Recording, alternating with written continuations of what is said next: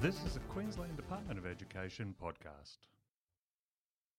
The careers that fall under the STEM, science, technology, engineering, and mathematics umbrella are many and varied. In this podcast series, we talk to professionals working in some of these careers. Hi, my name is Virginia Bowditch from the Department of Education, and I'm joined by astrophysicist and former survivor contestant Dr. Sam Hinton. Dr. Hinton, thanks for joining me today to talk about your career and STEM education. Thanks for having me. Can we start with the basics? What exactly is an astrophysicist? Right. So, an astrophysicist is just someone who likes astrophysics, of course, and that just means space. So, if it's off the planet Earth, I care about it, whether it's exotic planets in other solar systems, other galaxies, dark energy, dark matter, black holes, the fate of the universe. Those are the sort of questions that we try and answer as astrophysicists. As well as an astrophysicist, you are a robotics and software engineer, and you recently completed your PhD in supernova cosmology. What first sparked your interest in STEM and in astrophysics in particular? You know, I'm not actually quite too sure. And I think that's because I've been interested in it for as long as I can remember. So I suspect when I was a young kid, you know, I might, might have watched a couple space documentaries and seen black holes sucking things up, seen stars exploding, and just thought, damn, this is really cool. I want to try and study a bit more of this. And I do remember one of my first birthday gifts uh, before I got Harry Potter and the Philosopher's Stone the year before, my mum gifted me uh, an encyclopedia of space, which I read cover to cover. And I think as soon as you read an encyclopedia cover to cover, the fact that you're going to go and study that is pretty much a given. And did your parents have any background in astrophysics or STEM? Not at all. Uh, my mother was a journalist, and my father worked as a police officer and a lawyer. So, no STEM backgrounds there, but it's what I was interested in. So, they encouraged the hell out of that, and I really thank them for it. That's fantastic. So, how did you get into astrophysics? It has been a bit of a convoluted path. So, coming out of high school, I actually didn't enjoy physics too much. You know, there was there was too much of, of this boring, grindy work that I just didn't care about at all. So when I started university, I thought, you know, never mind physics. I'm going to do robotics. And so I did that for a while because uh, I really like creating things with my hands. And robotics was such an interesting thing because you can create some like stunning, amazing, intricate things that actually do stuff for you. And that's really cool. But then I, I also got into software engineering because the difference is if I program something, over the course of a week, I can come up with some cool concept or some cool thing that does something. I was doing robotics, and you make like a circuit board, you have to then, uh, you know, ask someone to go and print it for you and get the components, solder them all on, make it all work. It takes a lot longer time to get something off the ground. So I deviated into software engineering. And then at the end of your software engineering degree, you have to pick a thesis to a big year long project that you dedicate that year to. And I talked around to a bunch of people in physics because I decided to pick up physics just to see if it was different to high school physics, and it definitely was, and I'm glad I did it. And I talked to a bunch of people. I did a little project in quantum optics, I was like, mm, it's all right, not quite for me.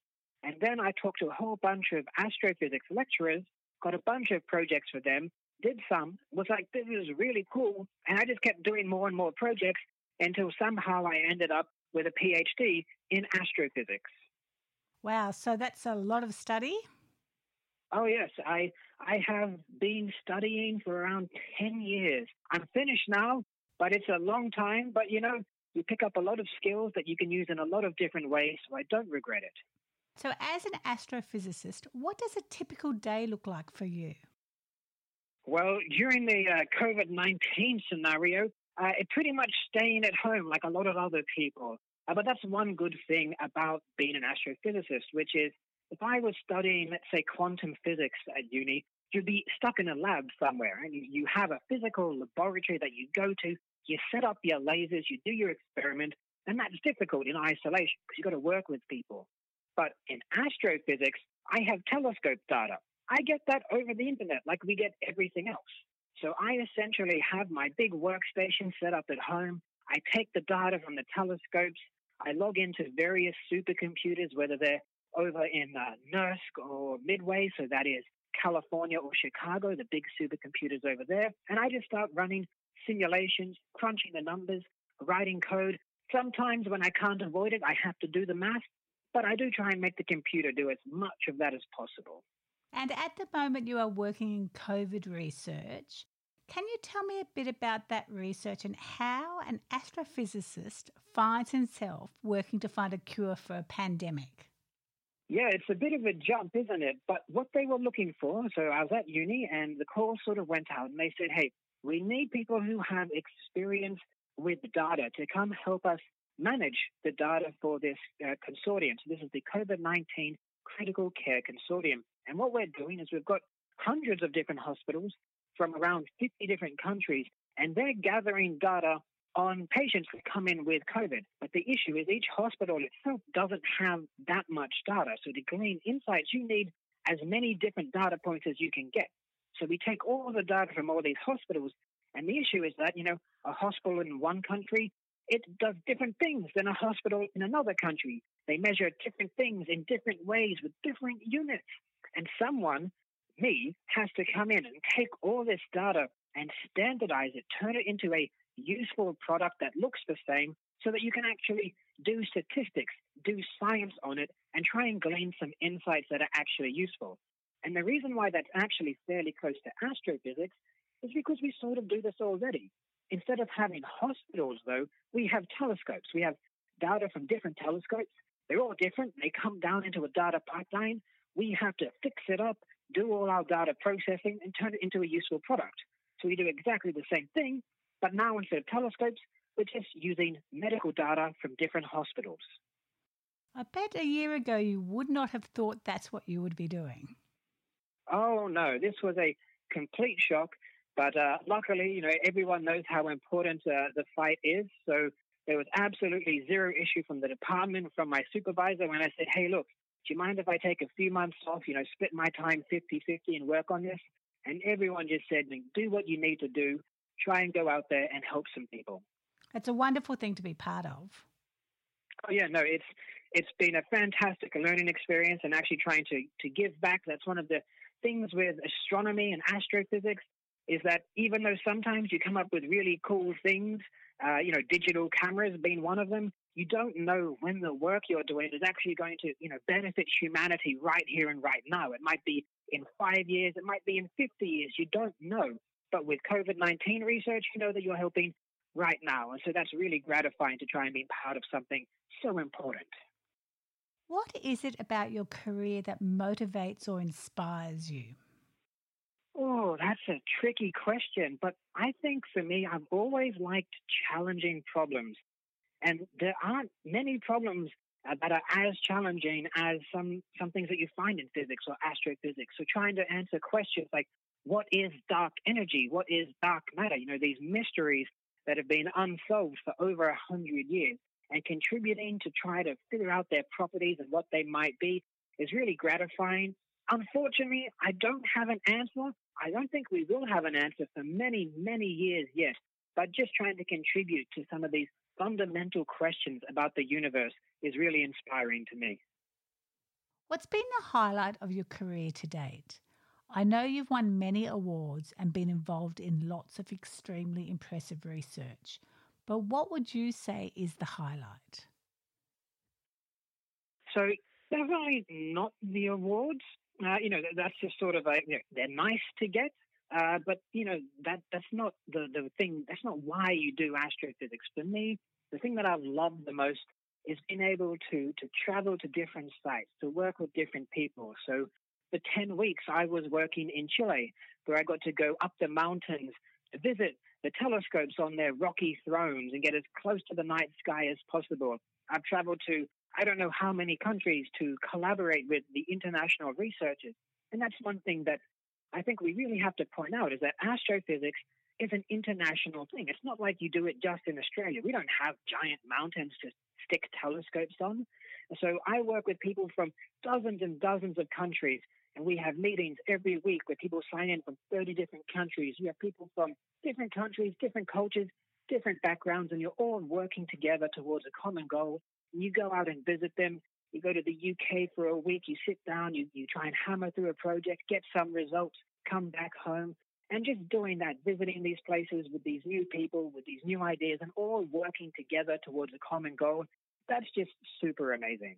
It sounds like a really wonderful and rewarding experience. Oh, it definitely is, yeah.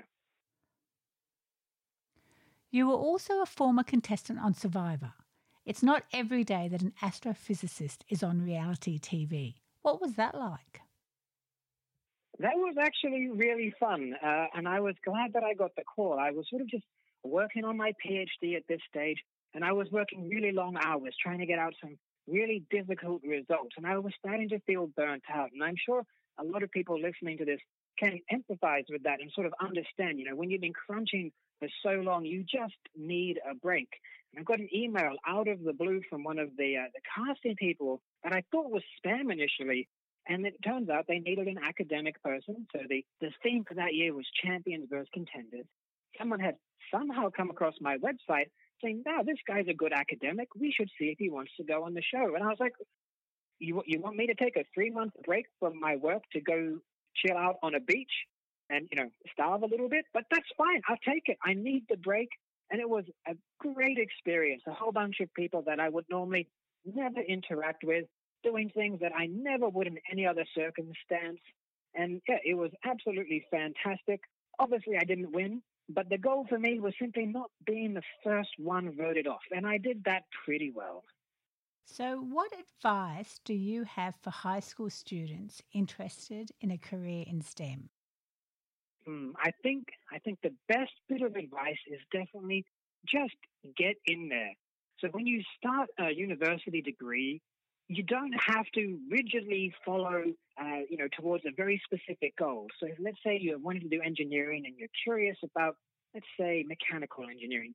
There will be a core structure for mechanical engineering. Now, I know a lot of students go in and they just say, yeah, I think this is what I want to do. So I'm just going to focus on this. And my advice is don't. You know, in the first two years of your degree, you have a huge amount of flexibility to try as many things as you want.